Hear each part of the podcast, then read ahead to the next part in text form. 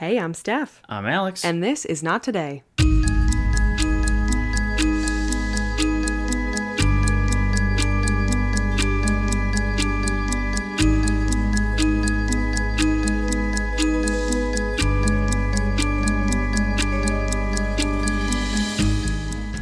And we are live Hello. from Los Angeles. How are you? Great. How are you? I'm doing pretty okay. You know, we had a pretty good dinner. I uh, did kebabs. We love I did them well, Yeah, riding that high. sure.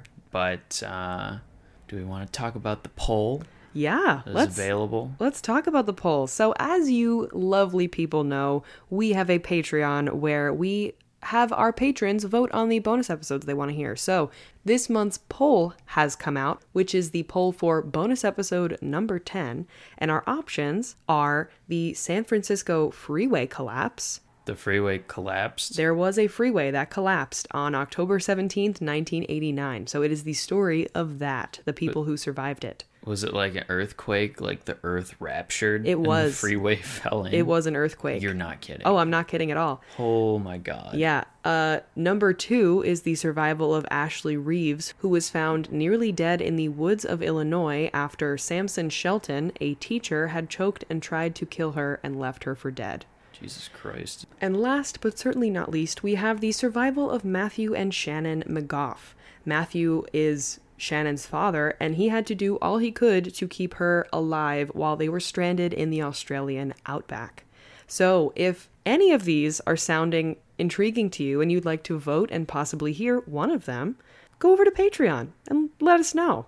I kind of want to hear about the Outback though. Sure, that's actually the one that's losing, unfortunately. Right now, the freeway collapse is winning, but that can be swayed with more votes.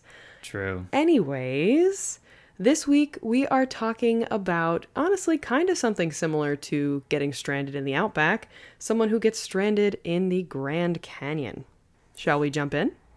What? I was gonna say it wasn't a grand time, but you know, Ooh, no, it was definitely not a grand time. trying to keep that dad joke in. Yeah, well, it's it's come out. Here we are. it's all right. So, let's get started. In the summer of 1975, Linda Skvarna was 25 years old and was preparing to set off on a solo driving trip. Her plan was to spend the three weeks she had off from work driving across the United States. She had a van life week. She did. She had a van life three weeks. Hell yeah. Yeah.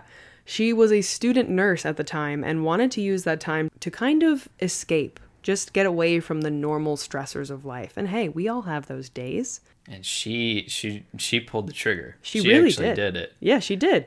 She also hoped this trip would fulfill her need for adventure. She was kind of a rebel at times, and when she set her mind to it, she would do whatever she wanted, and this was proof of that. So her journey began, and her plan was to drive six to eight hours a day, find a campsite wherever she landed, pitch a tent, and then continue driving the next day. To keep her company on the trip, Linda brought her dog, Coco Gin. Shout out Coco. Yeah, who was, of course, her best friend. Coco Gin was the first pet Linda ever had that was all hers from when he was a puppy, so they were very close.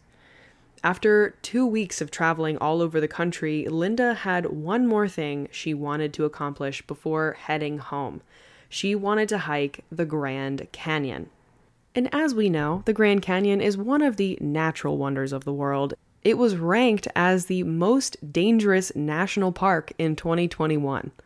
and why would that be? So, as of 2021, about 900 people have died in the Grand Canyon. The leading cause of death is airplane and helicopter crashes, which I hate.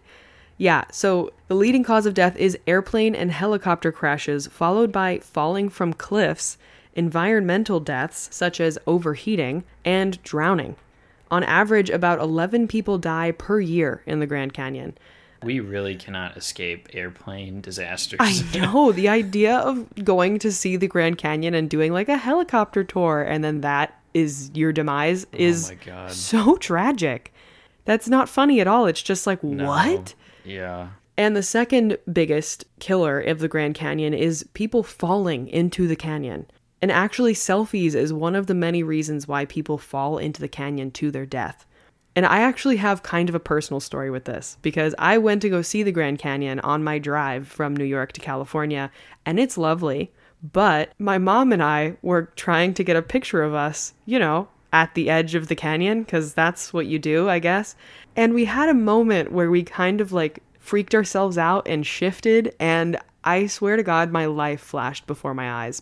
I have never been so scared in my life. I've never experienced a sensation like that before where truly like my vision went black for a second. Like I, because I was right by the edge. Like I was truly if I even sneezed wrong, like I would have fallen. So don't do that. Yeah. I'm like I'm good with the the no selfie Yeah. at the edge. Yeah. I mean Maybe I get a selfie stick. yeah, take my advice and stand a little bit farther away from the edge and then take the selfie. It was really scary. And it kills people, is what we're finding. So, after that, the environmental causes are a big killer in the canyon, including dehydration, cardiac arrest, usually from the heat or overexertion while hiking, starving from being lost, freezing, drinking too much water, Wait, really? yeah, some they listed drinking too much water, flash floods, or lightning strikes. And on one particularly vengeful day, on September 11th, 1997, two people were drowned in a flash flood. And one hour later, lightning struck two visitors from Germany on the South Rim, and they actually survived. Wow. Several people have actually been struck by lightning at the Grand Canyon and have survived. Lightning strikes an average of 25,000 times per year at the Grand Canyon. What does it feel like to get struck by lightning? I can't. Like, It's I just, electrifying. Okay. That's exactly what I was thinking, but I kept it in. I'm I sorry. learned from last time. Yeah, well, But I just have so many questions. Well, you know me. yeah. I'm curious. I don't have We the can move answers. on, yes.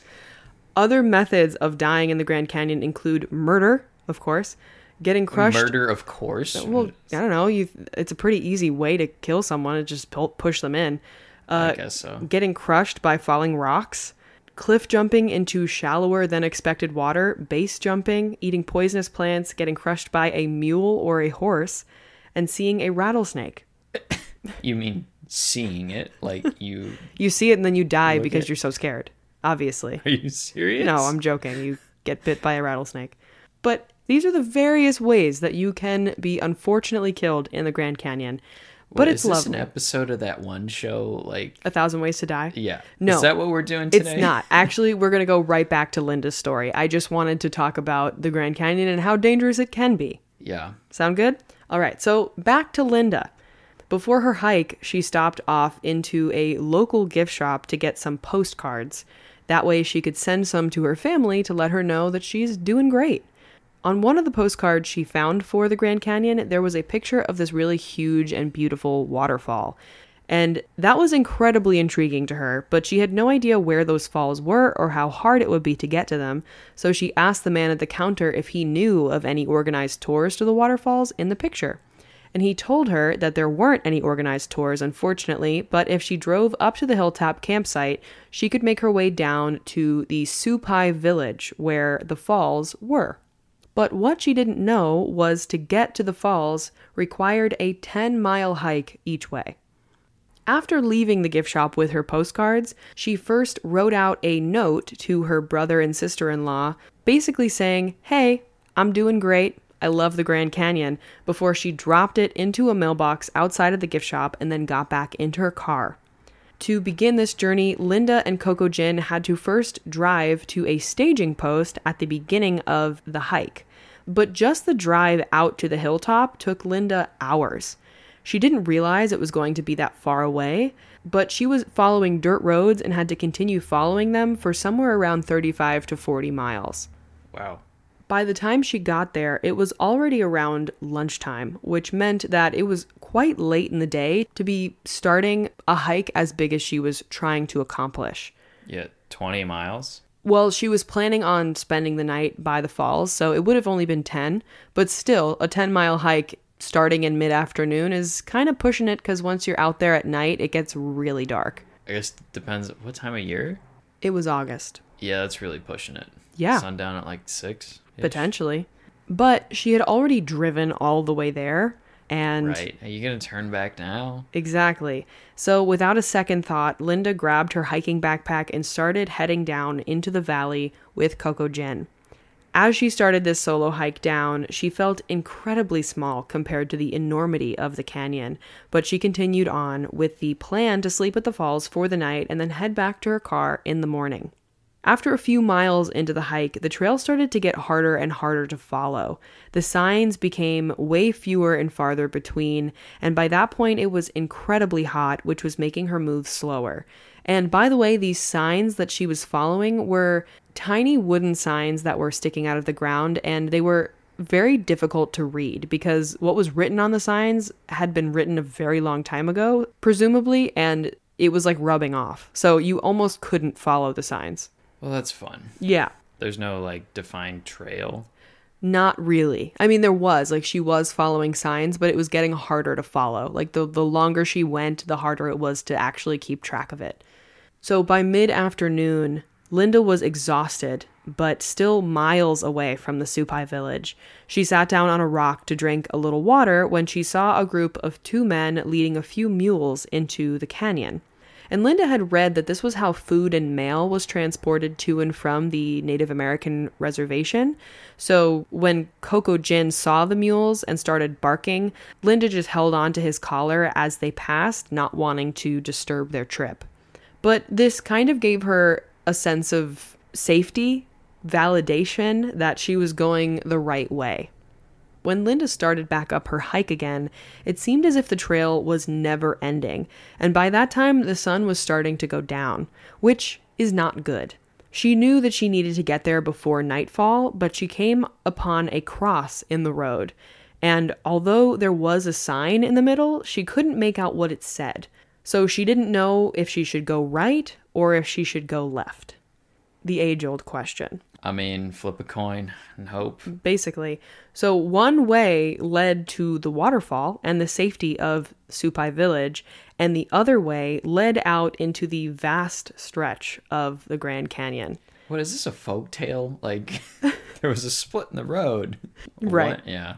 Kind of. So for whatever reason, she chose to go right. There was no real reason. She didn't have any guidance. She was like, all right, righty tighty. okay. I need to stop. But after yet another hour of walking, there was no sign of any kind of life. And she felt like at that point she should have been at least close to the village. So she thought about going back to the cross in the road and trying to go the other direction. But by that time, it was already getting dark and she didn't really have the time.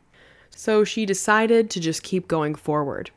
But once the light had started to dissipate, it became dark very quickly because the walls of the canyon block out a lot of the remaining light. So it's not like when the sun goes down, you have like another half hour or so. Yeah, like once the sun is like out of your direct view, it's pretty much like you're in darkness because the walls are so high and it blocks out the light. And then once it is dark and the sun is fully down, you can really only see the stars. Like even the light of the moon isn't really going to help you. Yeah, that's really weird that it just like all of a sudden happens. Yeah, I would definitely not have known that. No, for sure. By that point, being stranded out there in the dark was a major concern. Her backpack weighed over 20 pounds and was slowing her down, for sure. So Linda thought if she left the backpack there, then she could possibly make much better time and then make it to camp before it became completely dark. We're gonna regret that decision. yeah, but to do that would mean leaving behind her sleeping bag, her food, her supplies, and her only water. She wouldn't have anything but the clothes on her back and the few things that she kept in her purse. Linda, don't do that. With no experience of being out in the wild, she decided she did want to leave her backpack, so she put it down and kept walking forward. She didn't think this was completely crazy to do because she figured she would just come back for it the next morning. Her only priority was to make it to the Supai village and get somewhere safe, but things only continued to get worse. There was no chance of her tracing her steps back to her supplies because it was completely dark and she was frantic, calling out for help and wandering pretty aimlessly because at this point she was panicking. She was in total darkness and there was nothing she could do but stop exactly where she was and wait for first light. Her first night out there was devastating. She was completely panicked, and she said the only light down there was the stars, like I said. Obviously, there's no artificial light out there at all, and she said all you could see was just the sky, and that's it. I'm sure that in any other context, this would be pretty awe-inspiring but yeah pretty beautiful. Yeah no not right now. No definitely not when you're in a survival situation. Was she not able to go back and get her pack or was it just completely lost? No so what was happening was she put down her bag and then the sun really started to go down and it started to get really dark quickly. And she just wanted to find the village. So she's screaming out for help so that if anyone is in earshot they can help her and hear her and so she was walking around like really aimlessly, just like looking for help. And so she wasn't really keeping track of where she was going and like where she was turning. So once you're in the dark, she couldn't see in front of her basically. And so she couldn't track her steps back. Right. Yeah, that really sucks. Yeah, definitely not good. The story is a bit of a what not to do. And she's actually said later on, like, you know, after reflecting on her survival, she's like, I definitely have learned all the things that I did wrong. And there was a lot of them. So, you know, it's just, I made many mistakes. So she acknowledges that, like, she didn't do this the right way, but she didn't know any better. She was just like a naive 25 year old who was trying to have an adventure. And, like, that's really it. Yeah. And I mean, you're not a survival person. No. You, I don't know. There's always this air of like, oh, we'll find civilization. Right. Right. Exactly. So she's in the dark and she's lost. And she couldn't help but think about all the terrible things that could happen to her out there. Not only that, but the temperature on the canyon floor plummets at night. She was completely unprepared for the cold. She did bring a sleeping bag in her backpack, but as we know, she left it on the ground somewhere with all of her other things. Her only source of comfort was Coco Gin, so at least the two could cuddle together and he could give her some kind of warmth, so that's a positive. And she cried off and on through the whole night because she was so scared, which is not something she could really control at that point, but that was really only making her situation worse because the more she cried, the more she dehydrated herself and she left her water with her bag. But she's not thinking about that. She's just scared. Right.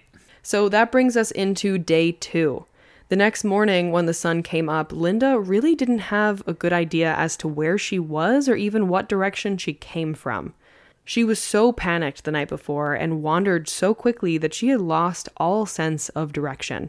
She was completely lost in the maze of the Grand Canyon Valley, which is around 2,000 square miles of barren wilderness. She didn't really have any other option than to just search for a trail and hope to find her backpack on her way out but nothing looked familiar. She followed multiple trails that led absolutely nowhere. She said she felt like a rat in a maze. She kept hoping that she would see someone or a low flying plane, but neither happened.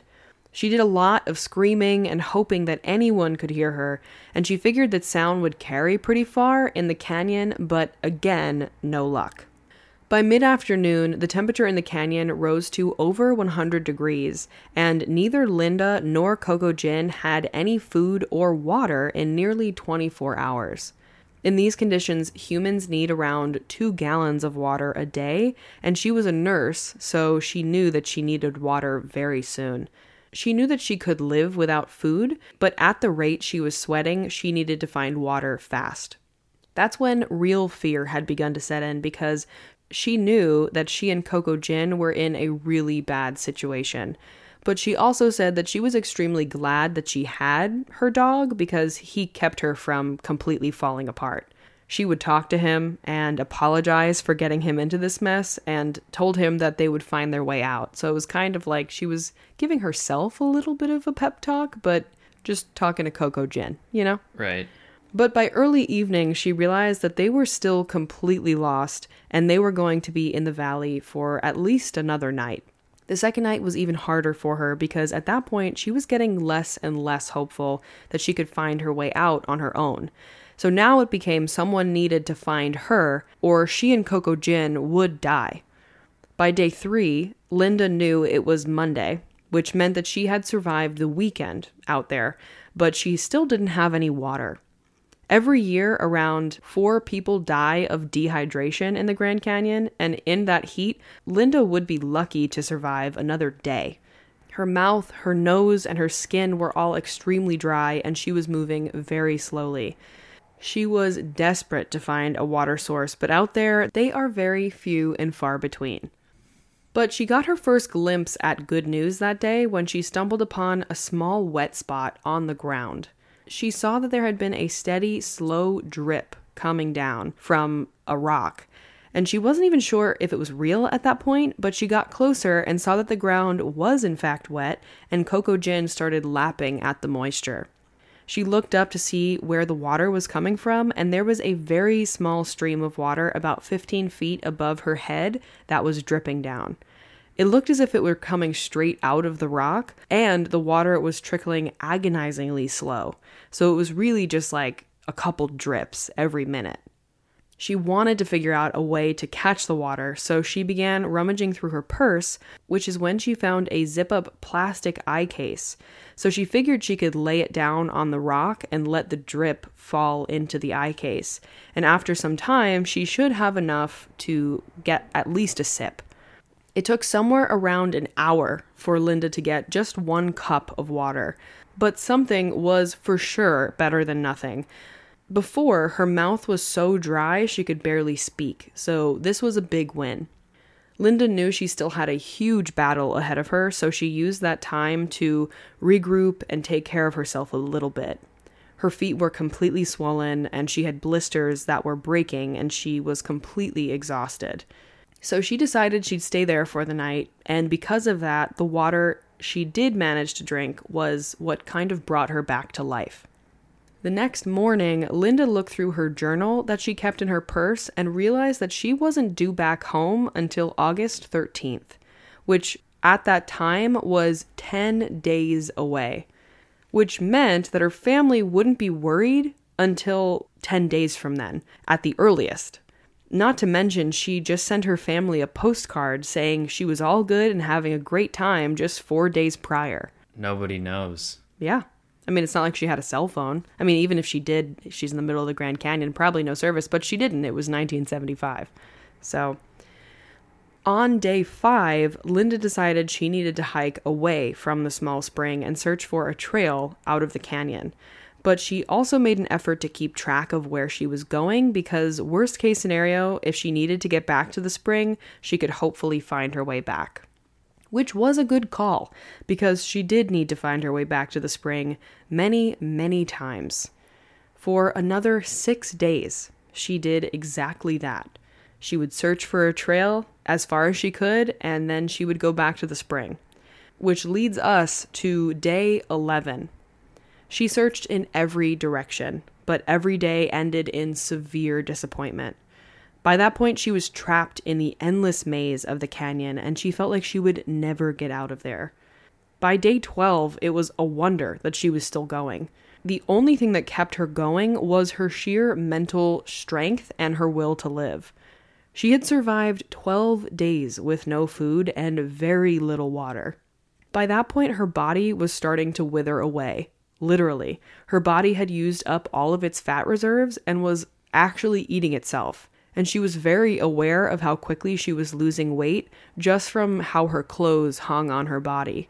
She thankfully had a belt on, so every couple of days she could just adjust it to be smaller. Yeah, I mean, that's when you tighten it, that's just not um, a good feeling. I can't imagine, you yeah, know? I mean, you really realize. Yeah, she was definitely losing a lot of weight, but she hadn't eaten in 12 days. Yeah. So of course, you know, and she's sweating and it's not, it's not a good combination of things. But that day Linda broke. She had been sitting by the water drips trying to fill up her glasses case, and after 2 hours of filling it, Coco had run up to get some water and knocked it over, which completely sent Linda over the edge. She was definitely upset and screamed at Coco, which scared him and sent him running off into the canyon. She immediately felt guilty and got up to go after him. And she was terrified at the idea that she could be left alone out there, but he was nowhere to be found. So, after going back to the water source that afternoon and seeing that Coco wasn't there waiting for her, she realized that she may never see him again. She was completely devastated. She lost the only companion she had down there, and now she was completely alone. That night, a violent storm blew into the canyon.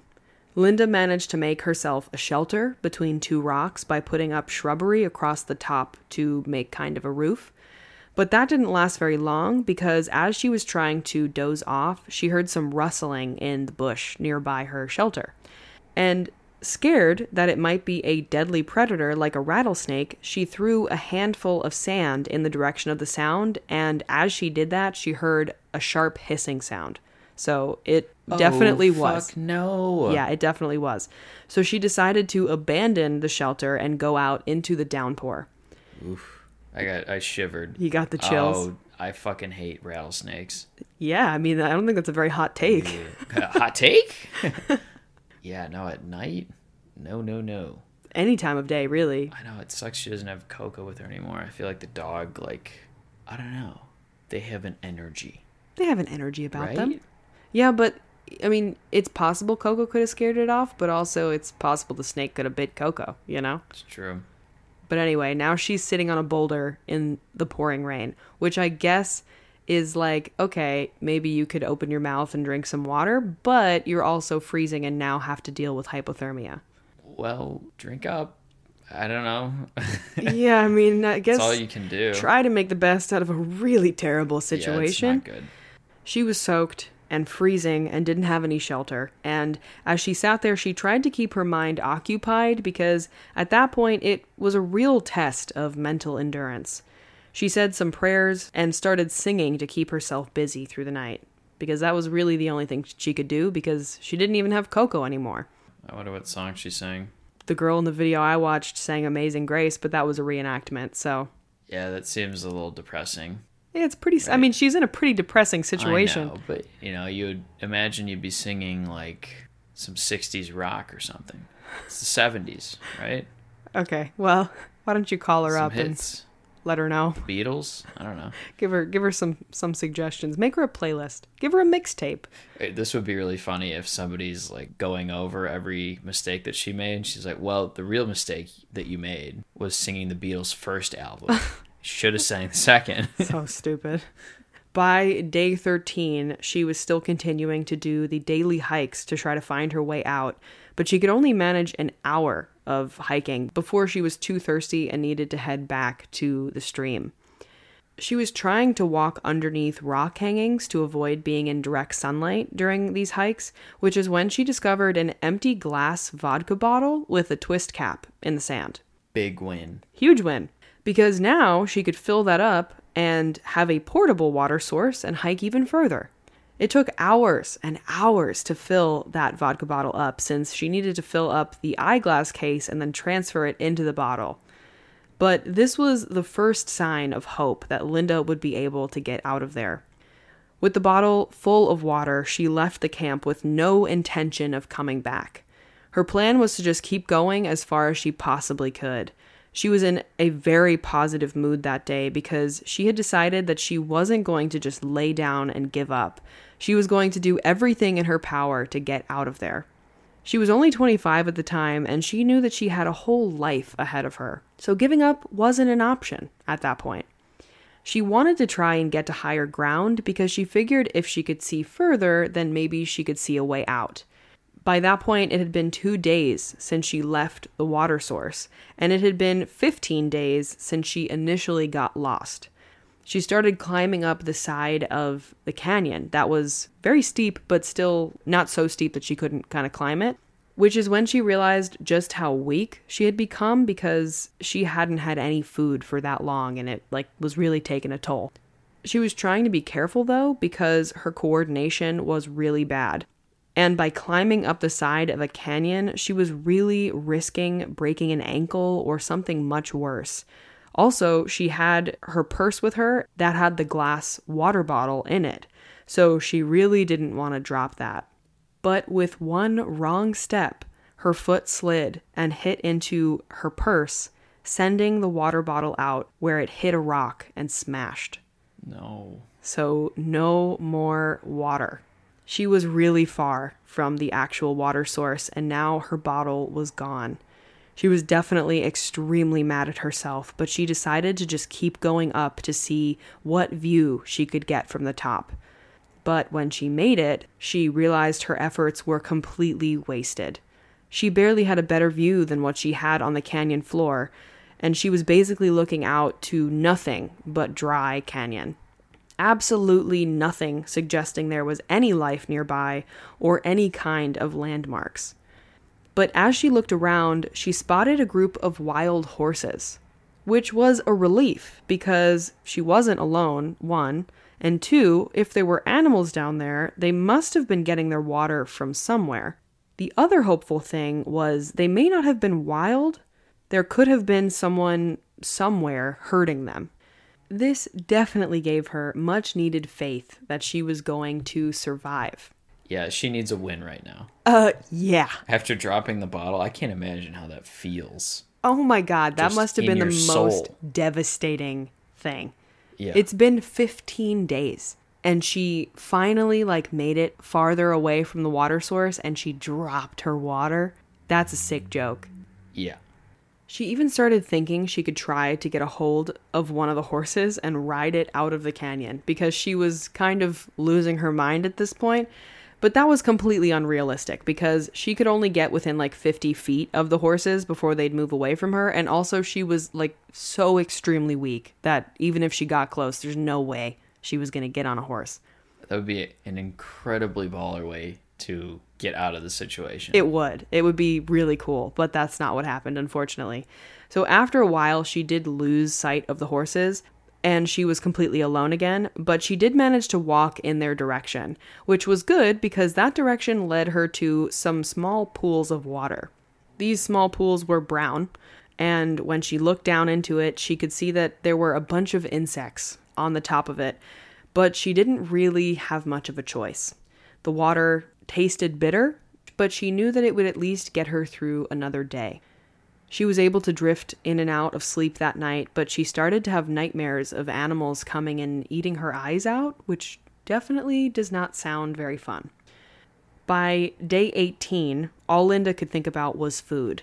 She sat against a rock and just wrote out dinner menus in her journal. By day 19, Linda decided she'd brush her hair for no other reason than to just pass the time. But as she sat there, she heard the sound that she had been waiting to hear the entire time.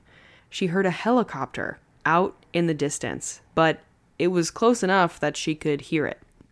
Back in Pittsburgh, when Linda had failed to show up for work, her family had finally realized that she was missing. And because of the postcard she had sent out, they started their search efforts in the Grand Canyon.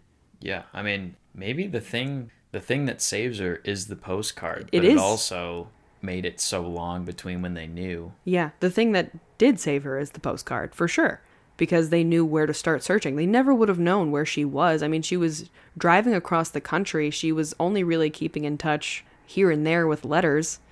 It was weeks of a trip. They had no idea where she was. Yeah, very true. I'm just saying, like, once you get that, you're like, oh, she's fine. Right. I mean, until she doesn't show up, and then there you go. You start the Grand Canyon, which is what they did. So Linda got up from where she had been sitting and saw the helicopter and began waving and screaming, but it unfortunately did not see her. She was next to impossible to spot in the canyon because she was so tiny down there. Linda's brother and sister in law, Kathleen, had joined the search, and when they pulled up to the ledge that she had started from, they found her car. It had been broken into, but it was still there, which obviously was a bad sign, since she had been there for almost three weeks. When they started their search, her family was told that there was almost a zero chance that she was alive. Not only that, but there wasn't even much chance that they would find her body at all. But they set off into the valley, taking the path that they thought Linda took, which is when they realized that this was going to be very hard because everything looked the same and the paths weren't marked with anything except for the occasional old wooden sign that was nearly impossible to read. Finally, they arrived at the cross in the road with the sign where Linda mistakenly turned right out into the wilderness. And when they saw it, they decided to go left toward the Supai village, away from Linda.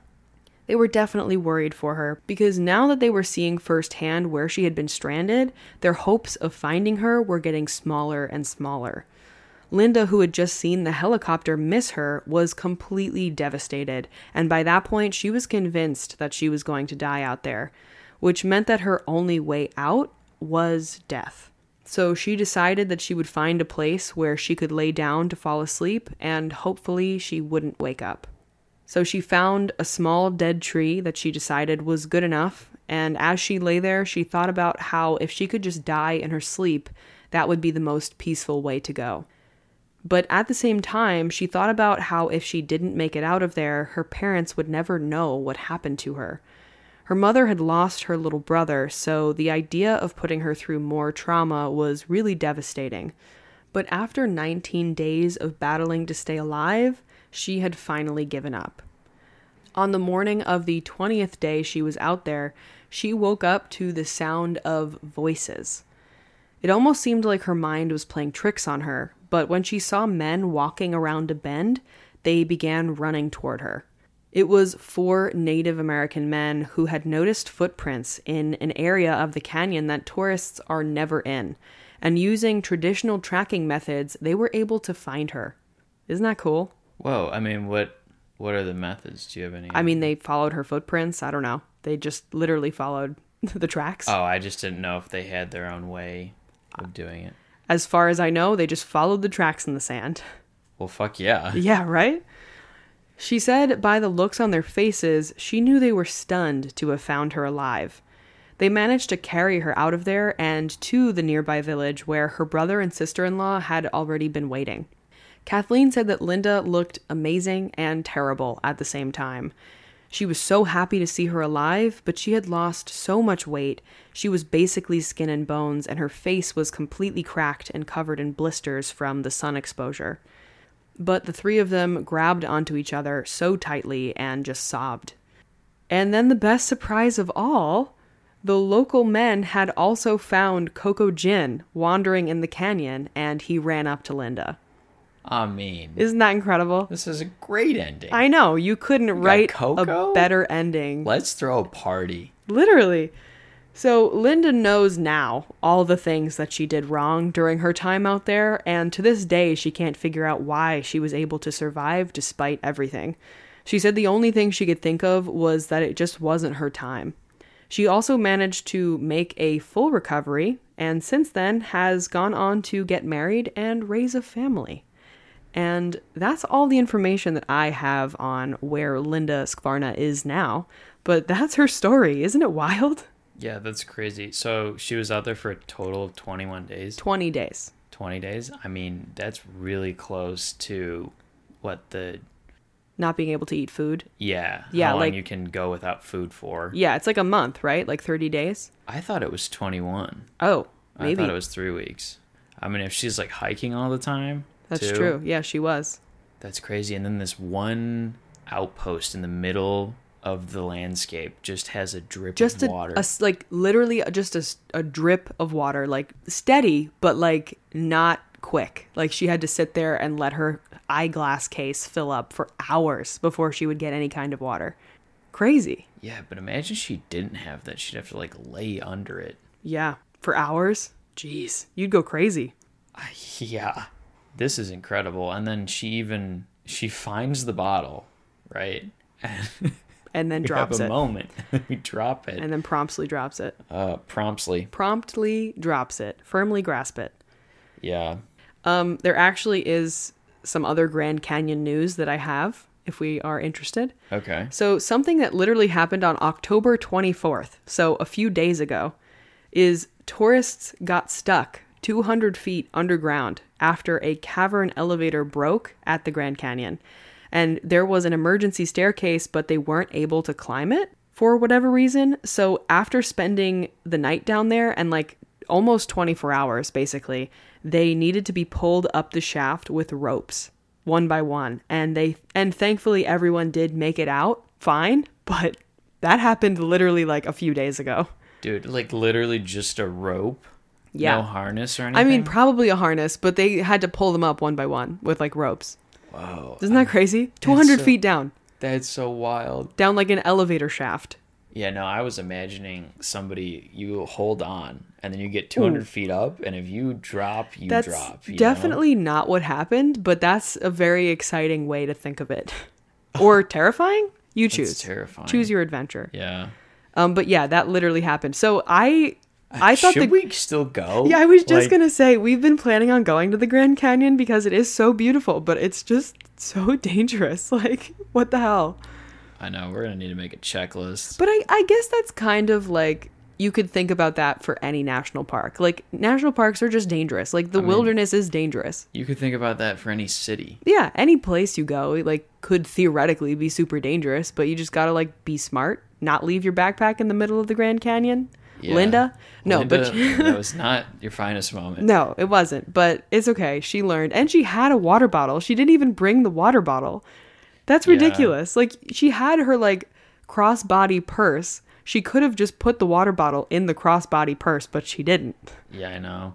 Yeah, that. But I mean, I totally understand because if I was panicked, I feel like like I see her logic. No, I do too. you know? Yeah. And if you're panicked and not thinking straight, it just happens and then when you wander and you can't find the pack, you're just screwed. Yeah, especially when you're not well versed in like nature, like the ways of the wilderness, you know? Like you're just a 25-year-old on a like a solo adventure drive of the country and like you want to go on a hike, you know? Like sure she had a backpack with a sleeping bag and a tent and like some food and some supplies, but she wasn't like a wilderness man, you know what I mean? Yeah. or a wilderness woman. Like she just was not prepared at all. She didn't know anything about it. She was just like, "Waterfall, I want to see it."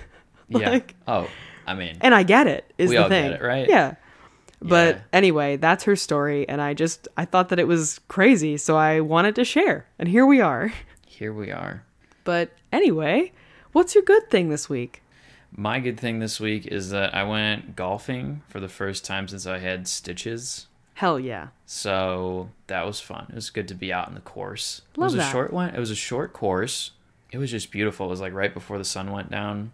But there was this guy in our group who who was golfing with his wife and was like talking shit about her game to me, a guy he had just met, like while she's like fifty feet away. That's so shitty. And I'm like, It's "What so is gross." happening?" Yeah, I know.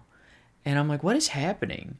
That you're just talking shit to a stranger about her golf game. I'm like, she's clearly, you know, a beginner, Yeah.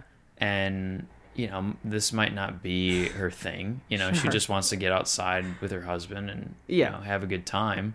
That's what I thought. And Yeah, I was of like, course. You know, amen, more power to her.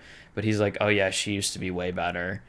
and I was like, up. dude, who cares? That's so gross. That's like when people make jokes about like, "Oh, the old ball and chain." And it's like, "Okay, do you hate your wife?" like, I don't know. It's kind of seemed you like it like at least why a little bit. why are just don't be together if you hate your wife. like stop. I know, but like I even would have expected the angle more so, but the angle he kept going was that he was just apologizing or commenting on her golf game. That's very stupid. and I'm like, who cares? That doesn't, It align. matter. That doesn't align with our good thing pattern. The good thing is the you went golfing. That's correct. I had a good time. Screw that guy. Yeah. But like I had to talk about it. It was Yeah. just so weird. I was Yeah. like, what is happening? Ridiculous.